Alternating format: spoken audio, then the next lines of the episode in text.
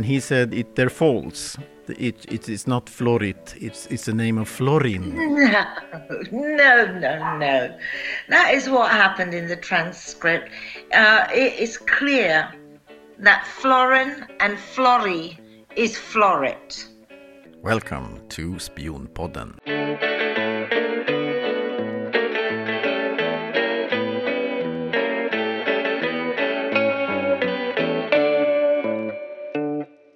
Hello and welcome to yet another episode of Spionpodden. My name is Mikael Hylin. Today we continue with the series on the Swedish intelligence officer Michael Rawlinson's strange fate and mysterious death. Today's distinguished guest is, as announced in our last episode, the prosecutor and head of financial crimes at EULEX in Kosovo, Maria Bamieh. Welcome. Thank you. The person we have heard so much about in earlier episodes. You are the prosecutor who initiated this whole affair, which in international media was called, um, among other things, a scandal. And in short, while working with the prosecution in a local Kosovo case and performing telephone surveillance, so called intercepts, Ms. Bamieh realized that in these calls, the criminals were referring to a chief judge and a chief prosecutor within the mission itself, EULEX. So, in other words, evidence of corruption, alleged corruption. So, please tell me a little bit uh, about yourself. Who are you? I am a British prosecutor who went to work for the UN and then worked for EULEX in Kosovo. I was dealing with many high profile cases successfully and um, I came across things that caused a lot of trouble for me, but um, that's where I'm at at the moment. Yeah, you you you have been caught in a lot of trouble. Um, I see. Let, us let's, let's try and start because we, have done a couple of episodes in Swedish, but uh, uh, I'm sure there will be some new listeners and new new people with the, with the English version. So please just tell us a little bit about quite quickly about what was EULEX and what was your mission there at, at EULEX in Kosovo. EULEX um, took over the rule of law uh, aspect uh, from the UN and was a justice mission um, to assist basically the Kosovans um, in their quest for integration into the European Union. And we had two functions at that time. One was an executive uh, function, and the other was MMR, which is um, mentoring local prosecutors and just judges and assisting them to develop uh, systems to the best uh, European standards, and a, we had a special prosecution office, yeah. which was partly local prosecutors and partly international prosecutors, dealing with uh, some of the most difficult high profile cases in Kosovo. At the time, um, we were not integrated into the Kosovo system, but later on, just before I left, we then became integrated into the Kosovan system and were effectively Kosovo prosecutors um, within that system. So you were, you were working in Kosovan um, nation. Absolutely, yeah. okay, you were working uh, with some very high profile cases. Something happened, and, and you came over some some uh, interceptions. What what what can you tell us about that? Right. Initially, in 2008, I worked on the Clinton bombing case, which involved three suspects can you just explain a little bit about what, what was that, the Clinton bombing case? It sounds very dramatic. Yeah, the Clinton bombing case involved a number of police officers who felt that the um, justice system was not working efficiently and decided to become vigilantes and take the law into their own hands. There was a, a long standing dispute with an organized gang criminal, and it involved uh, a young lady who um, left the gang criminal and started dating a police officer who was later killed. So these officers wanted to take the law into their own hands and take revenge on this man which they did. They placed a bomb underneath his restaurant, and which caused two deaths and a lot of life changing injuries to about 11 people and hundreds of people who had minor injuries. So it was quite a significant case. Two were convicted, one was acquitted. And in that case, there was in the Kosovo media some mention that bribes had been paid, which I completely ignored at the time because I didn't believe it.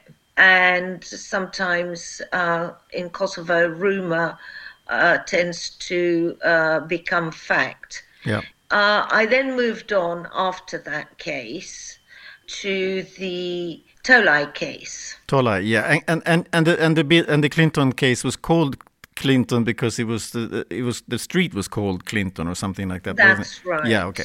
Now this was a corruption case. Tolai was the permanent secretary of the Ministry of Health, and I was investigating him for procurement fraud and um, other instances of corruption, including um, the giving and taking of bribes for contracts. And we were intercepting Mr. Tolai and nothing came of him. Then I got information from the prison that Mr. Tolai had his own personal phone and all the luxuries being given to him, his own bed and TV in his cell. And this informant gave me his telephone number in the prison. And once we started intercepting that telephone, we got the details of all his contacts and we were intercepting them as well. Yeah.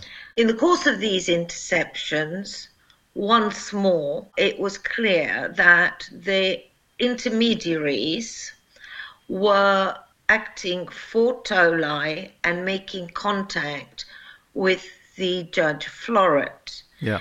And these telephone calls, which were recorded, they start very gently, well, like, see what he can do for us and if he can absolutely guarantee my release, words to that effect. And uh, they carried on for a while, and it I, became clear to me that there was some substance in these intercepts because what they said was happening on the phone like, for example, one Sunday I got a phone call from Yaroslava Novotna uh, asking me a lot of questions about the Tolai case. Okay, and who was she for the audience? She was the chief EULEX prosecutor uh, and was more in a management role rather than my direct line manager as such. Okay, so she was work, working for EULEX uh, and yeah, EU. she was a EULEX, Okay. chief EULEX prosecutor. in order to to get uh, Kosovo on their feet with their legal system, and she was one of those persons working for the Yes. EULEX. Okay, good. Now, when I went to work on Monday, the intercepts from Sunday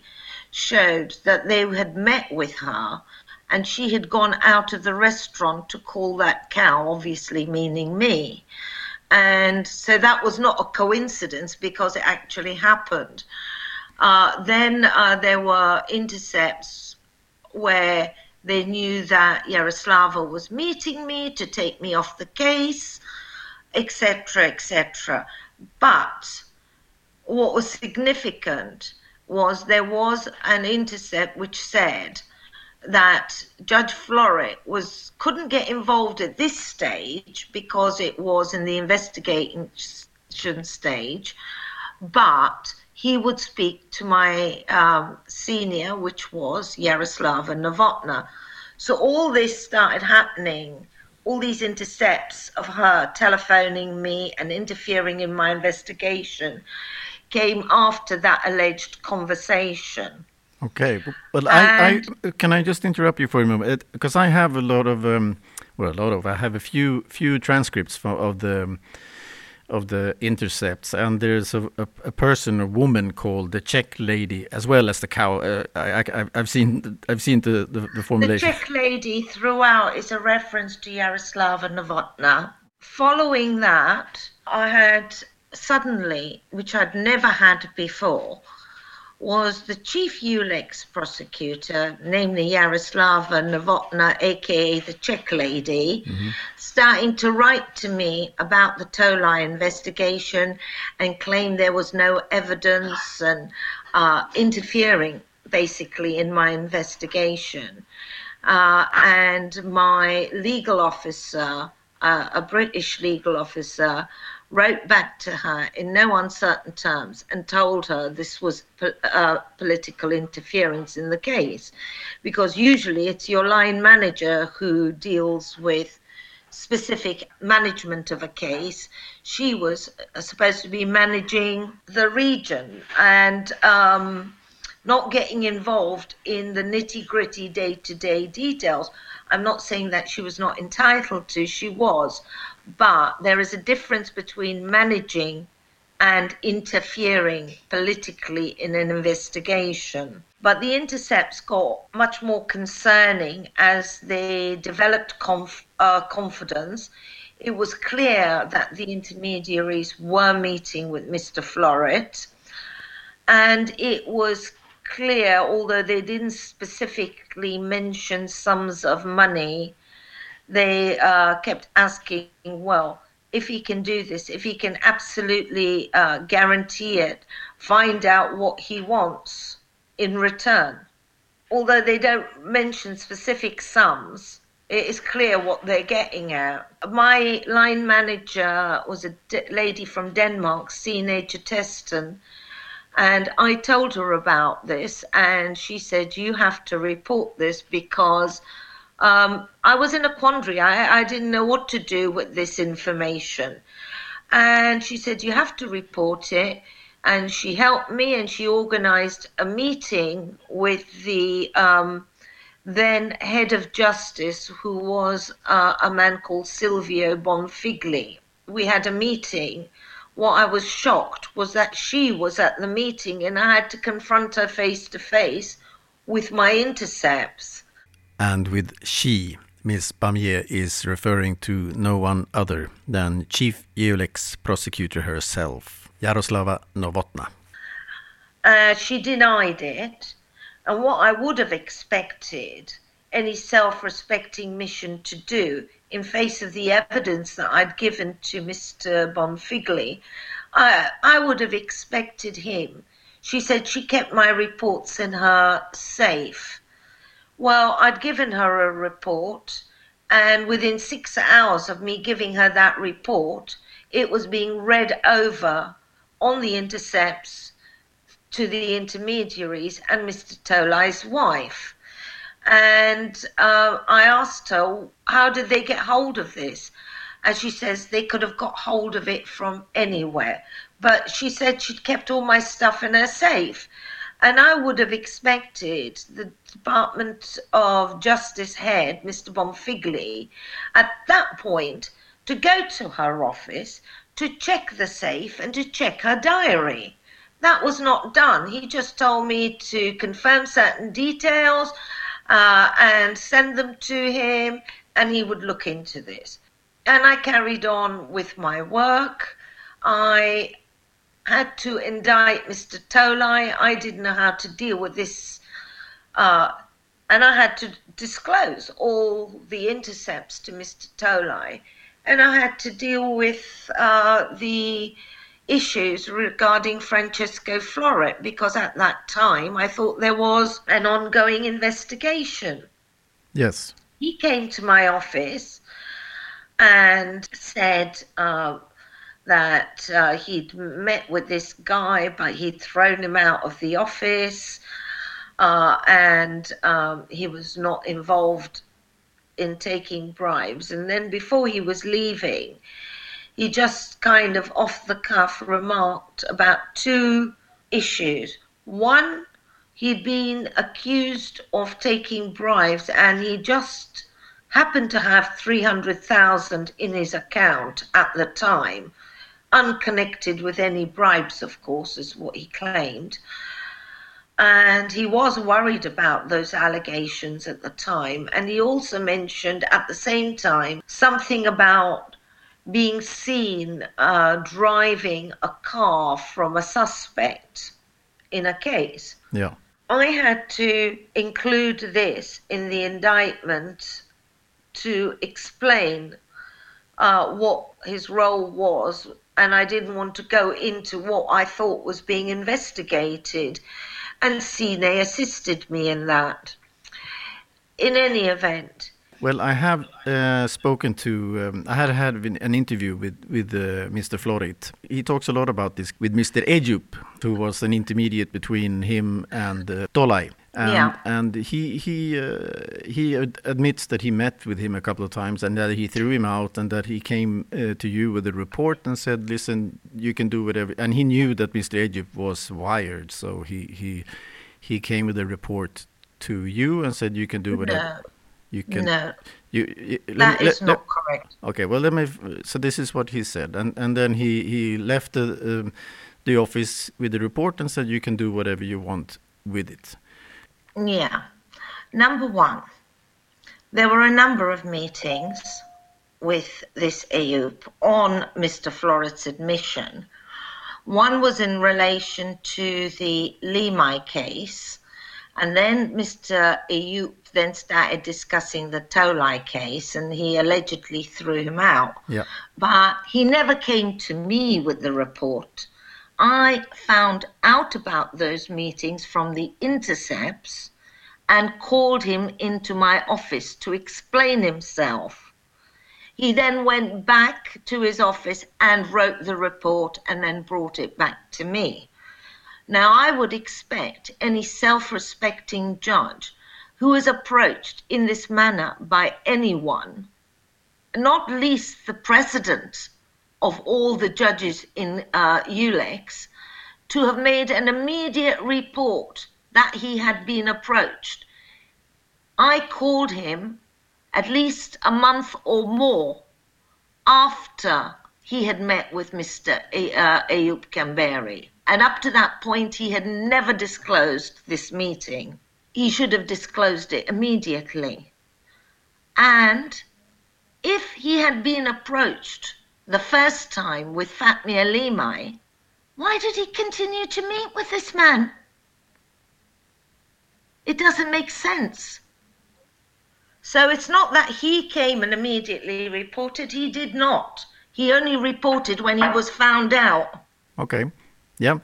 Um. Can, can let's let's move on a little bit because I okay. I, I, really would like to. Um, okay, it, I can so, tell you what happened. Yes, please. My report got lost. Yes. The mission managers changed. I was being attacked by Yaroslava, and then I had to interview for my own job. Now, considering that I had made a, a serious whistleblowing report against her, it was unacceptable that she should be on my panel. And during the interview, she asked me specifically about the Tolai case. And what she was trying to say is that that was mere management. And I said, there is a difference between mere management and political interference in my answer. And she did that several times, going back over the same thing. And Judge Elka also said to her, Well, let's stop here uh, she's answered your question. I had an independent observer from our staff committee at that interview. And um, despite my experience and all the successful cases I had, she marked me at the bottom of the list because she knew that if she did that, the British were cutting back as well and they would send me home. Meanwhile, they decided, they looked for my report and um, there was no trace of it within the mission. But what they did find were copies of the interceptions which I had given to Andy Sparks in his safe, which revealed that I had made a report. So Bernd Borchardt uh, made inquiries, and I don't know what happens in the senior levels between them and Brussels.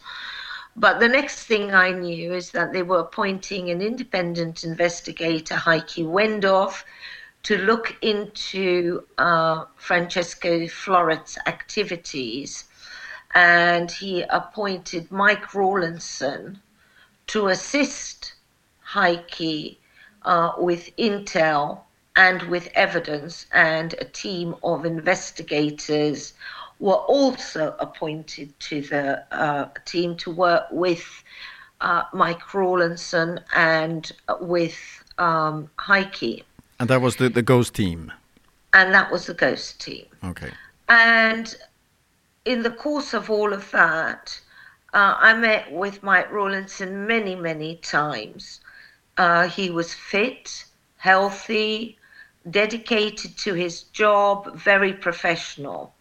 And I gave him all the CDs, and from recollection, I think I gave him more than 20 CDs. Meanwhile, the mission changed.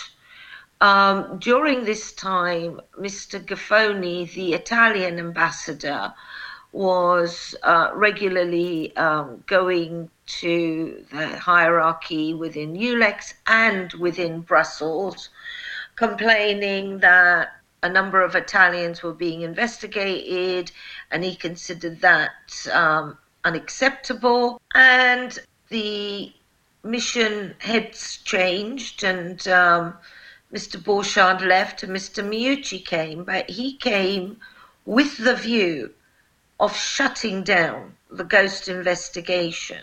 At that time, I didn't know that there were two other Italians under investigation as well. I found that out subsequently. One of the Italians under investigation was working in Mike Rawlinson's office. Mm-hmm. I didn't know that.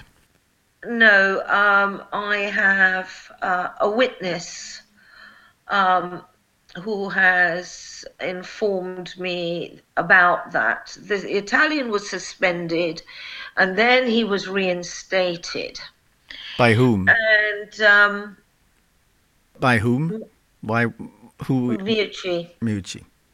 So, so if I understood everything correct, you uh, came up with intercepts and re realizing that Mrs. Novotna and a couple of others, Florit for instance, they're talking about these people on the interceptions, uh, intercepts as they are part, you know, being corrupt and, and helping Mr. Tolai. Yeah, the, the plan was to take me off the investigation and give it to another prosecutor who would then dismiss it. Yeah, and you report this which you are supposed to do. But what happens is that there's no investigation on these people that actually are on the intercepts, but you get uh, suspected of, of a traffic or a parking offense. I know it's ridiculous. It's so bizarre.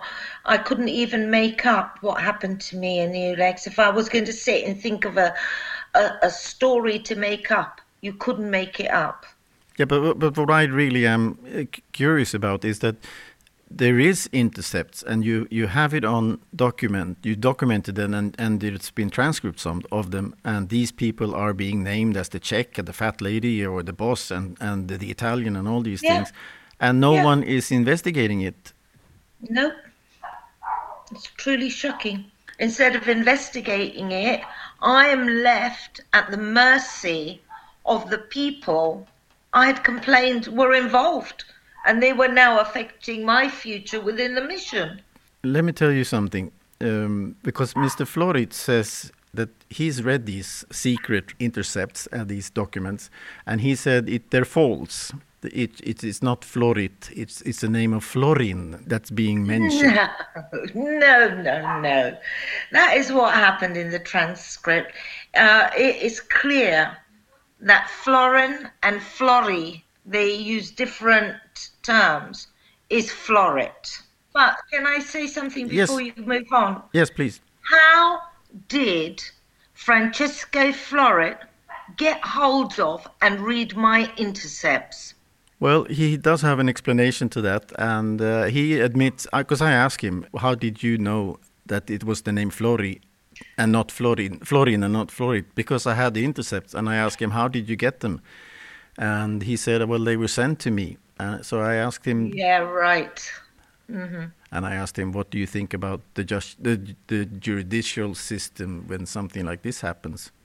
Really? Okay. Yeah, carry on. Sorry. Um, well, you can listen to the interview yourself. Um, I, I'm looking forward yeah, to listening yeah, to but it. but if we if we just kind of should finish uh, what happened to you is is you were interviewed by the the very people that you were accusing of or not accusing but alerting Yeah. the, the EU that something is happening here and the same people uh, interviewed you and of course But it was even worse than that because for the second interview, they had Andrew Hughes, who had investigated me for the parking offence yeah and found me guilty. He worked with uh, Yaroslava Novotna.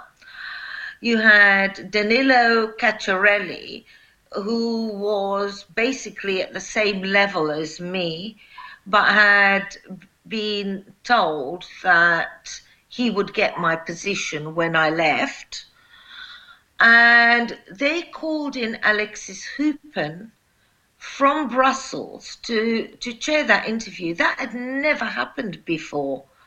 And it was quite obvious to me that that panel had been specifically set up to deal with me. So the the politicians are interfering the EU politicians are interfering in in legal matters which is Absolutely. quite shocking Yep. And wrong. Yeah, you you mentioned you were you're they you were you're a strong woman, but uh, they did call you mad and Yeah, menopausal. Menopausal. Yeah, they did call me mad and menopausal because uh, what they expected me to do, it went to a very low level. You know, they didn't attack me on the facts. They have never answered my allegations. And I was horrified by all of this because, as far as I could see, I was just doing the right thing and I was being punished for doing the right thing. Not only did I complain by because of what I'd seen was wrong, but then I complained because of being mobbed.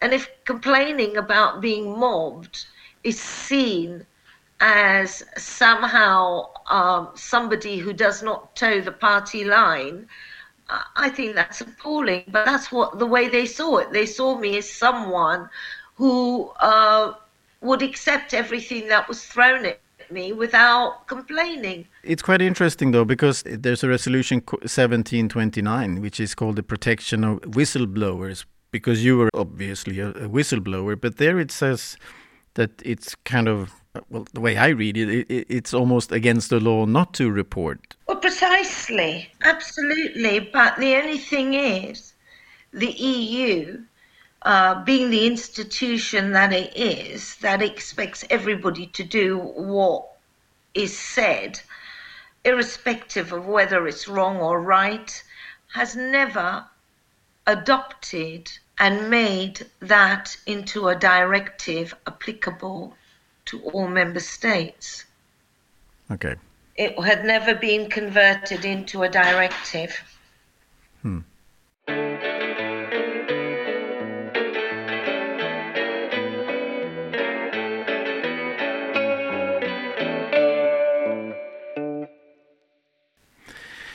Okay, well, let, us move to, to Michael Rawlinson. You, you said you, you worked with him, and Mr. Meucci comes into the picture, uh, and yet another Italian, uh, and he Yeah. he was his mission was, according to you, and to well, also what Mats Mattsson says, that it was to stop the witch hunt of Italians.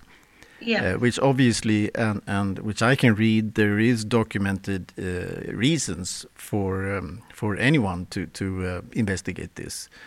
And so, what Yeah. what happens when, when Mr. Meucci arrives and Borchardt leaves? Well, well, Mr. Meucci basically um, got rid of me. He got rid of or Jarmo Heppelgras, who was the head of legal, um, who was on my side, based well, not on my side, but was also trying to do the right thing.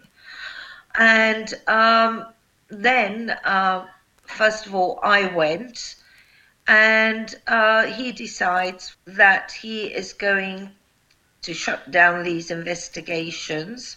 And he goes into the offices and as a raid. What they did was they basically fooled uh, Malcolm Simmons. Well, not fooled him, but they didn't give him the full facts into signing a warrant to enable them to go in and search Mike Rawlinson's office.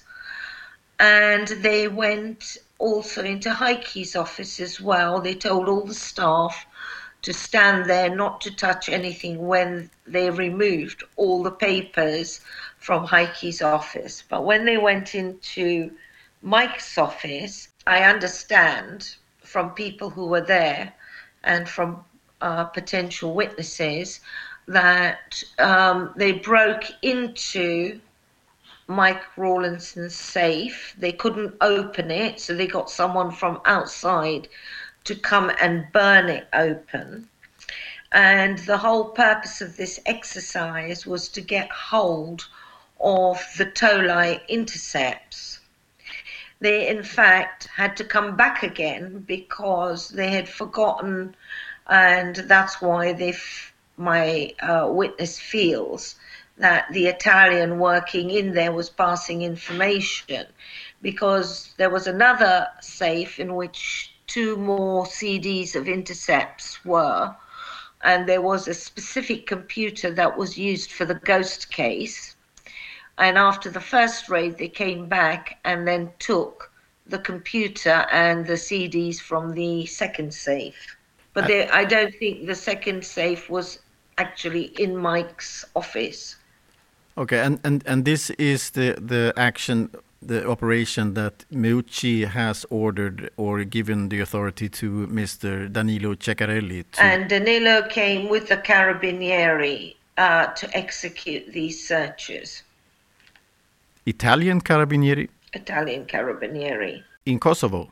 Yeah, we had the Italian, we had police officers from all the member states. We had British police officers, we had um, Polish, uh, Greek. Um, there were many nationalities who um, member states who sent police officers to the mission. But what I really don't understand, and of course I'm not qualified to judge, but what is it about Italians that make them so much better, more qualified than other EU nationalities to have these top positions when investigating corruption on Italians? I mean, apart from the Czech lady, EULEX got rid of the Swedes, the British, the German, and the Finnish, not to mention all the Kosovan personnel.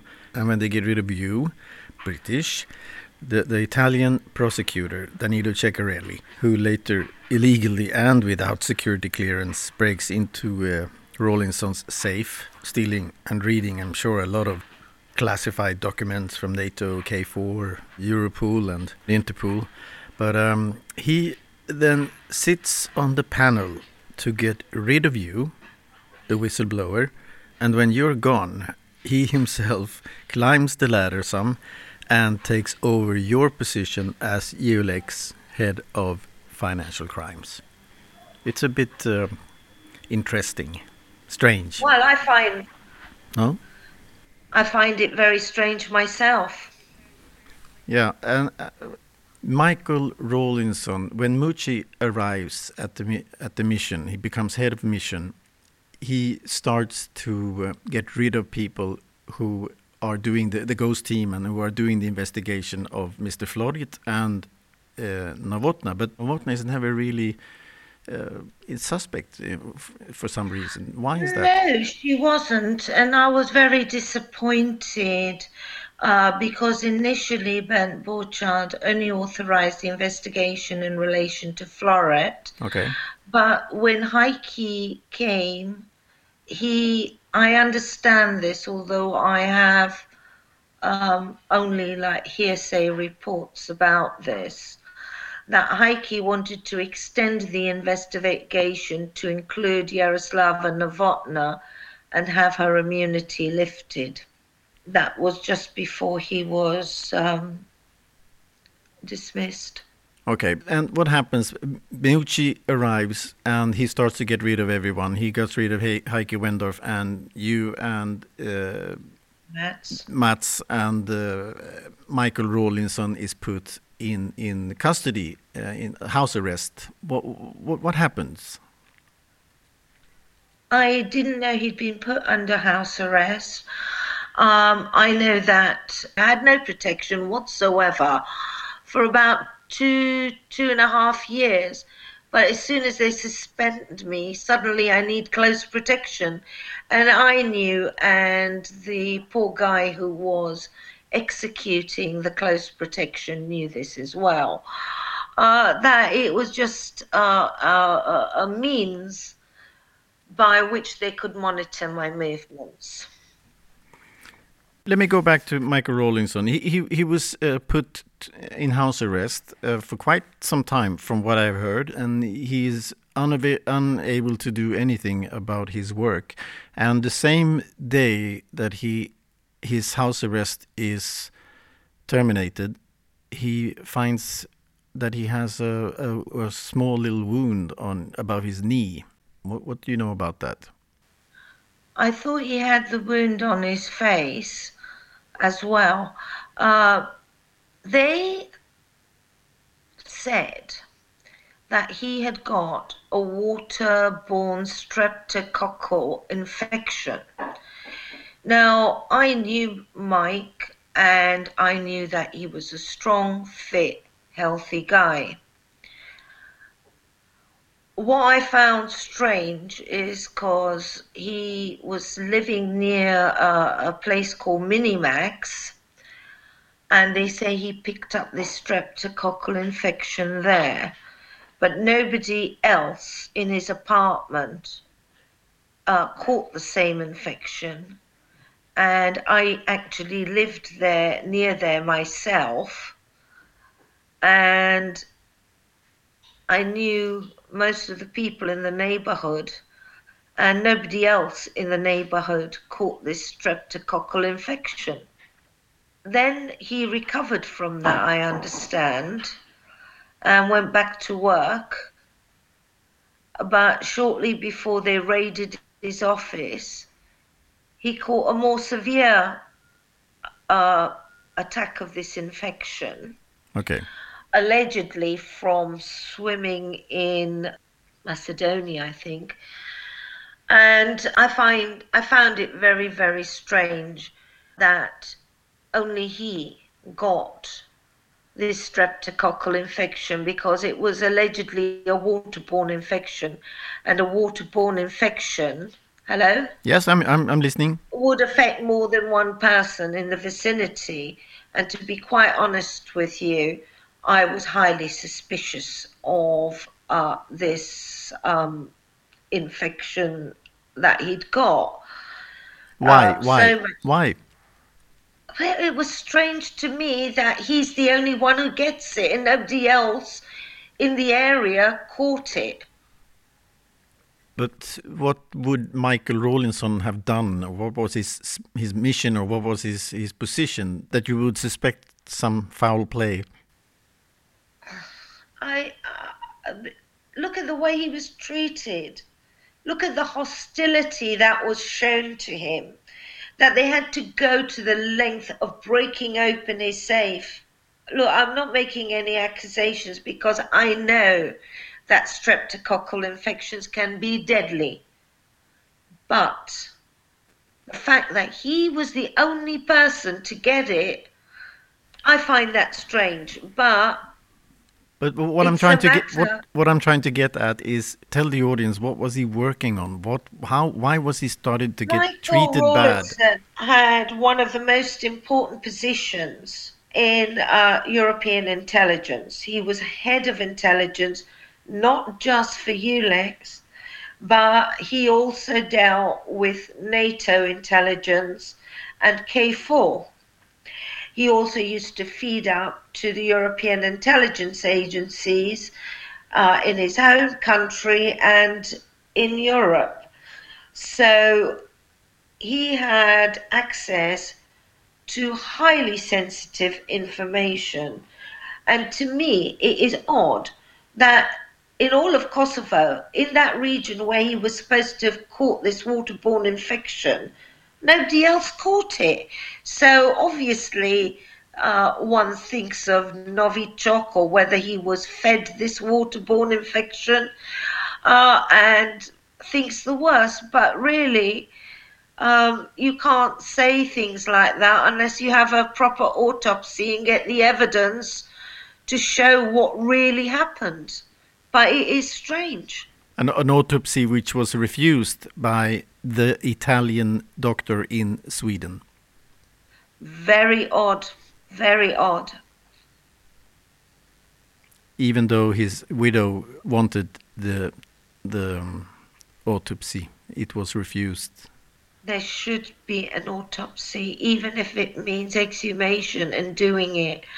It is wrong. It is wrong that there was no autopsy performed, and the longer it's left, the less likely the evidence is going to be available. So, in other words, what you're saying is that one of Europe's most important intelligence officers uh, dies in a in, in an odd way, um, and Yeah. and uh, and he's he is very much investigating. We're talking about hundreds and millions of of euros. He's investigating a lot of Italians, and he is treated by one not only one Italian doctor, but one week before he dies, there is another Italian doctor who who enters the the the mission in treating Mike Rawlinson, and he dies suddenly, and there is no autopsy. No one's ever asked. Well, the the, the wife asked, but not the Swedish uh, government, the Swedish police, nor the military. No one has demanded an autopsy. It brings tears to my eyes, really does, that people who were honourable, who were doing the right thing, who are merely doing their jobs, are allowed to be treated in the way he was treated and to die in that manner with no question from anybody. That I find incredibly sad and incredibly cruel and inhumane. Well, Mats Mattsson is, is definitely saying, and, and so are a few others, that this was whole whole uh, thing was a big cover up, but but uh, by the EU. Um, but if I go back to, to Mike Rawlinson, you said he, he was an, such an important intelligence officer, and you, he was working with NATO and KFOR. Um, now, Yeah. who was uh, what nationality did the, the head of NATO and KFOR have at that time? Do you know? Oh, I don't know. If I tell you he was Italian, Uh, oh, it wouldn't surprise me. Would not surprise me. and the odd thing is that he's, he, which is very odd in the NATO. Uh, apparently, I've heard in, in NATO uh, history is that he was also his mission was what as head of NATO KFOR. It, it, it was renewed, and that's very unusual. You normally just have one session. Anyway, okay, well that has probably nothing to do with Mike Rawlinson, but but still, Mike Rawlinson was dealing with a lot of uh, information with NATO and KFOR as well. But in Yeah. his safe, there was a lot of, uh, from what I've heard, a lot of uh, secret information and, and reports that should not have been in the hands of anyone else but him. well, this is right. And uh, my witnesses, when they give evidence in court, will be making it abundantly clear that they were horrified that Danilo Ceccarelli, someone who didn't have the requisite level of security clearance, was allowed to go into Mike's office and have access to all these secret documents. In fact, following uh, Mike Rawlinson's uh, airlifting away and the raid on his safe, staff complained and they wanted a meeting with the head of mission. And the head of mission didn't turn up, but he sent his deputy, uh, who was French, uh, a woman called Joëlle Wachter, together with Catherine Fearon taking notes, who was the assistant to Mr. Meucci. And staff were concerned about the security breach. They were concerned that Danilo had taken secret NATO documents and they were told uh, basically uh, Joëlle Wachter told them the documents will be returned. Well, my understanding is not everything was returned. Certainly, not all the Tolai tapes were were not returned. But why did not anyone interfere from Michael Rawlinson's office? I mean, apparently this was done. He he, he got extremely sick. He was uh, transported with the helicopter to Sweden in order uh, just to save his life. And as he is fighting for his life, uh, Meucci orders uh, the, the, breaking in of his safe. I mean, it, it sort of is kind of a yeah, yeah, no coincidence, I no. would say. And but why yeah. doesn't anyone do anything in the office? Well, in the office, uh, the staff went to see a French officer and he basically sympathized with them. He thought what had happened was completely wrong, but he a report was written by one staff member and he told her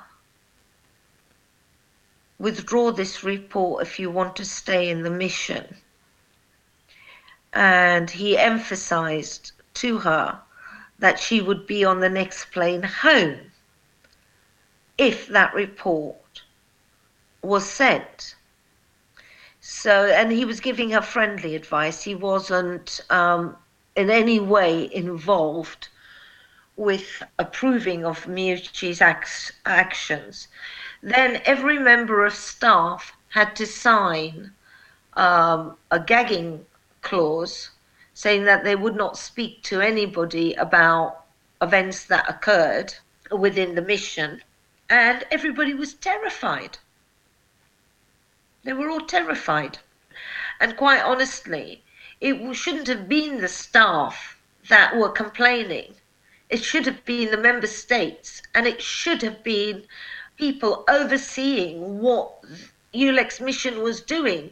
The trouble is, the EEAS and Ken Dean's office were 100% implicated in everything that happened in that mission. And that was straight under uh, Federica Mogherini, the Italian. Oh gosh, yes. And it was from it was the, that that uh, uh, department that leaked the documents to Mr. Florit. Yes. And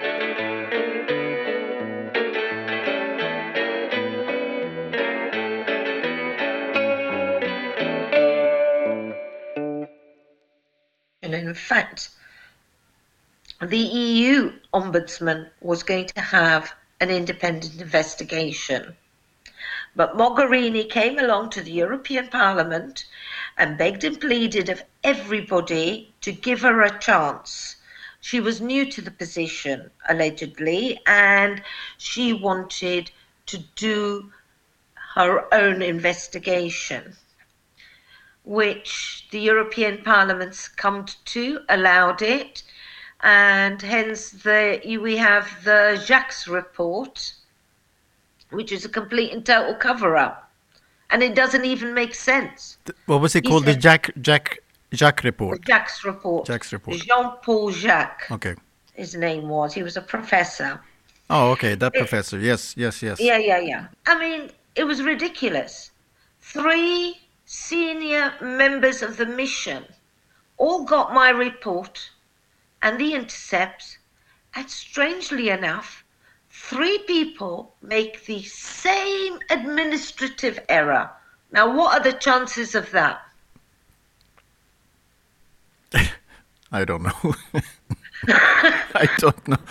But we're talking about a criminal investigation. I mean, you're sending crim criminal reports and it's a criminal investigation. What is Mogherini and Ken the, the, European politicians, what are they doing in, in the police investigation in Kosovo?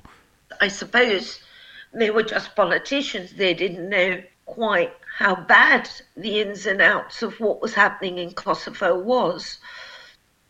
And they decided to give Mrs. Mogherini a chance.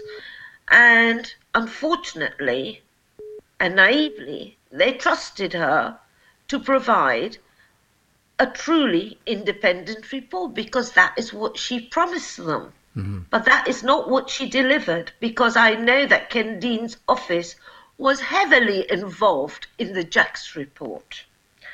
In fact, normally in criminal proceedings or in any proceedings, the person who makes the allegation makes the allegation and then the allegation is investigated and witnesses for and against the allegation come forward. So the alleger goes 1st mm-hmm. With Jacques report, he interviewed, I don't know who he interviewed, but he interviewed everybody and came to me right at the end.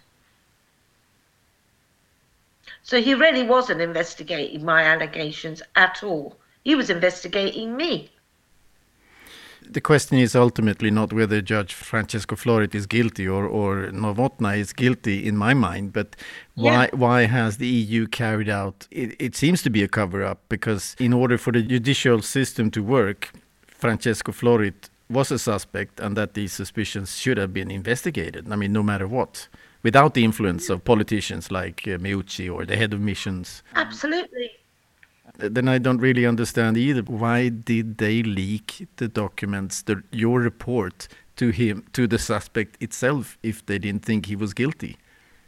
I have no idea. I don't know.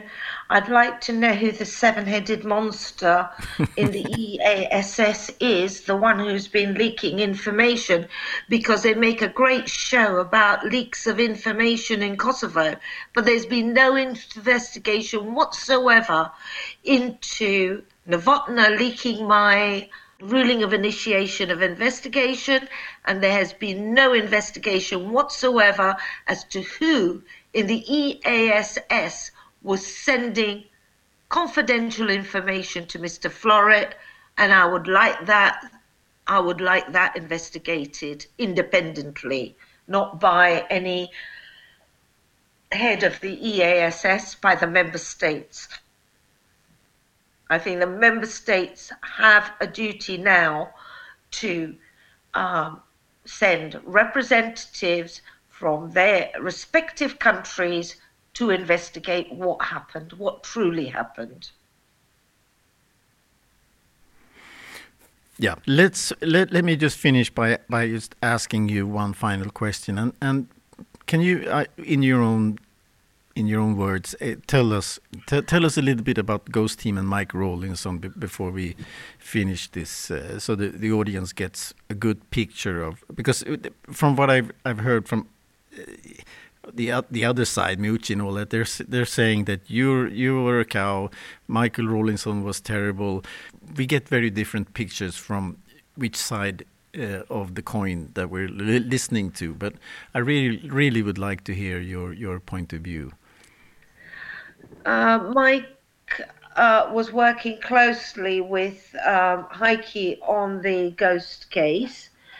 They had some very good local prosecutors and um, local police officers on the investigation team and uh, were progressing the investigation uh, for the first time uh, since I'd complained in 2012. They'd taken my statement And I knew they were investigating uh, and taking statements from other relevant parties. Yeah. And I knew uh, that um, they that Heike uh, was asking for immunity be lifted on um, Florit and on Jaroslava Novotna. He wanted to extend the investigation to include her. And I also have seen a document where Ken Dean considered that Heike was out of control and had to go. His exact words were, he's out of control. So um, I think he was trying very hard to do, again, the right thing and do his job properly, effectively, and professionally, um, and had his hands chopped off by Mr. Meucci and Ken Dean. And so did uh, Michael Rawlinson. And so did Michael Rawlinson. Okay, well, well, uh, I don't know how to thank you, uh, Maria Bamieh, but um, is I there, should thank you. Is there, really, is there anything else you want to say before before we finish off this this first interview? It might. I, I think it's going to be two episodes actually because it's it's such an amazing and and long uh, interview. Uh, but is there anything I, I you want to? I really want to thank you because if it isn't for people like you and Niels, this story would be forgotten, dead and buried because that's precisely what they want to happen. That's what they want. Yeah. And you're keeping the story alive is just so important. And the fact that someone died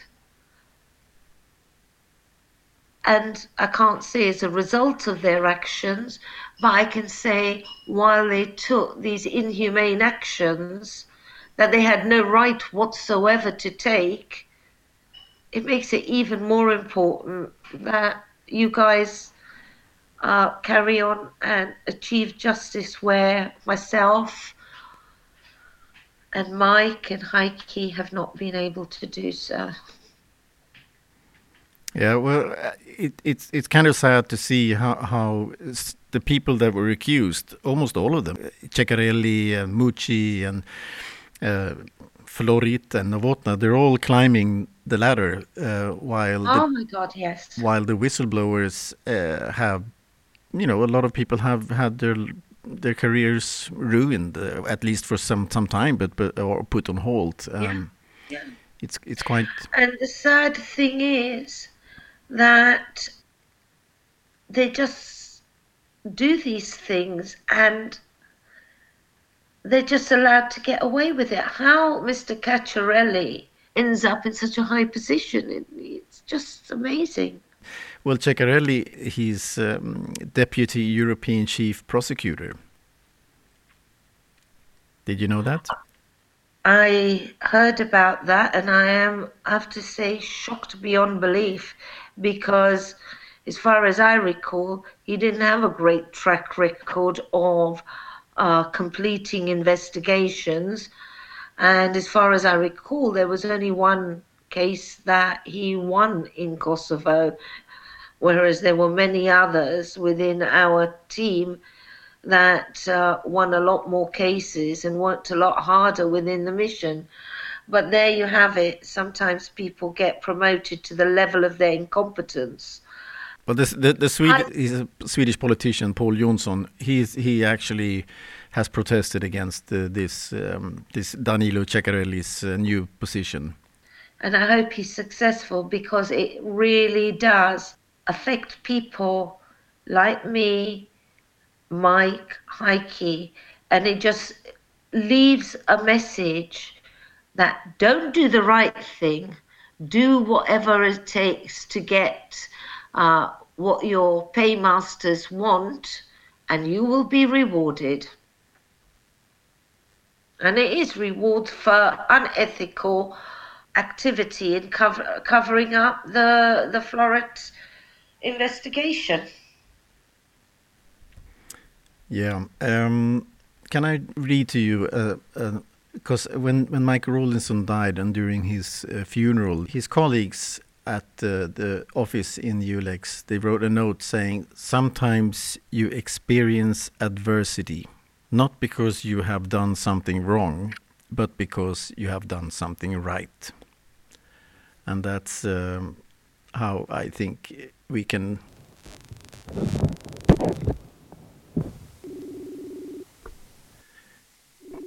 Okay. Um, well, I was sitting uh, editing Maria Bamieh's episode in last interview, and um, suddenly she calls. So, uh, and I didn't have my equipment on. So, um, hello, good afternoon. So, please tell me, you, you heard the interview with with the, the episode with with Francesco Florit. Yes, I did. And that was the end of part one of the interview with prosecutor Maria Bamieh, head of financial crimes at EULEX in Kosovo. Part two will follow soon, I promise. But don't forget to visit us on Facebook, Spionpodden, and or Instagram, spion.podden, where I always post extra material from each episode. But this time, I can assure you there are some very interesting uh, material intercepts, and uh, other very interesting things uh, regarding this whole case. My name is Mikael Hylin. Until next time, bye.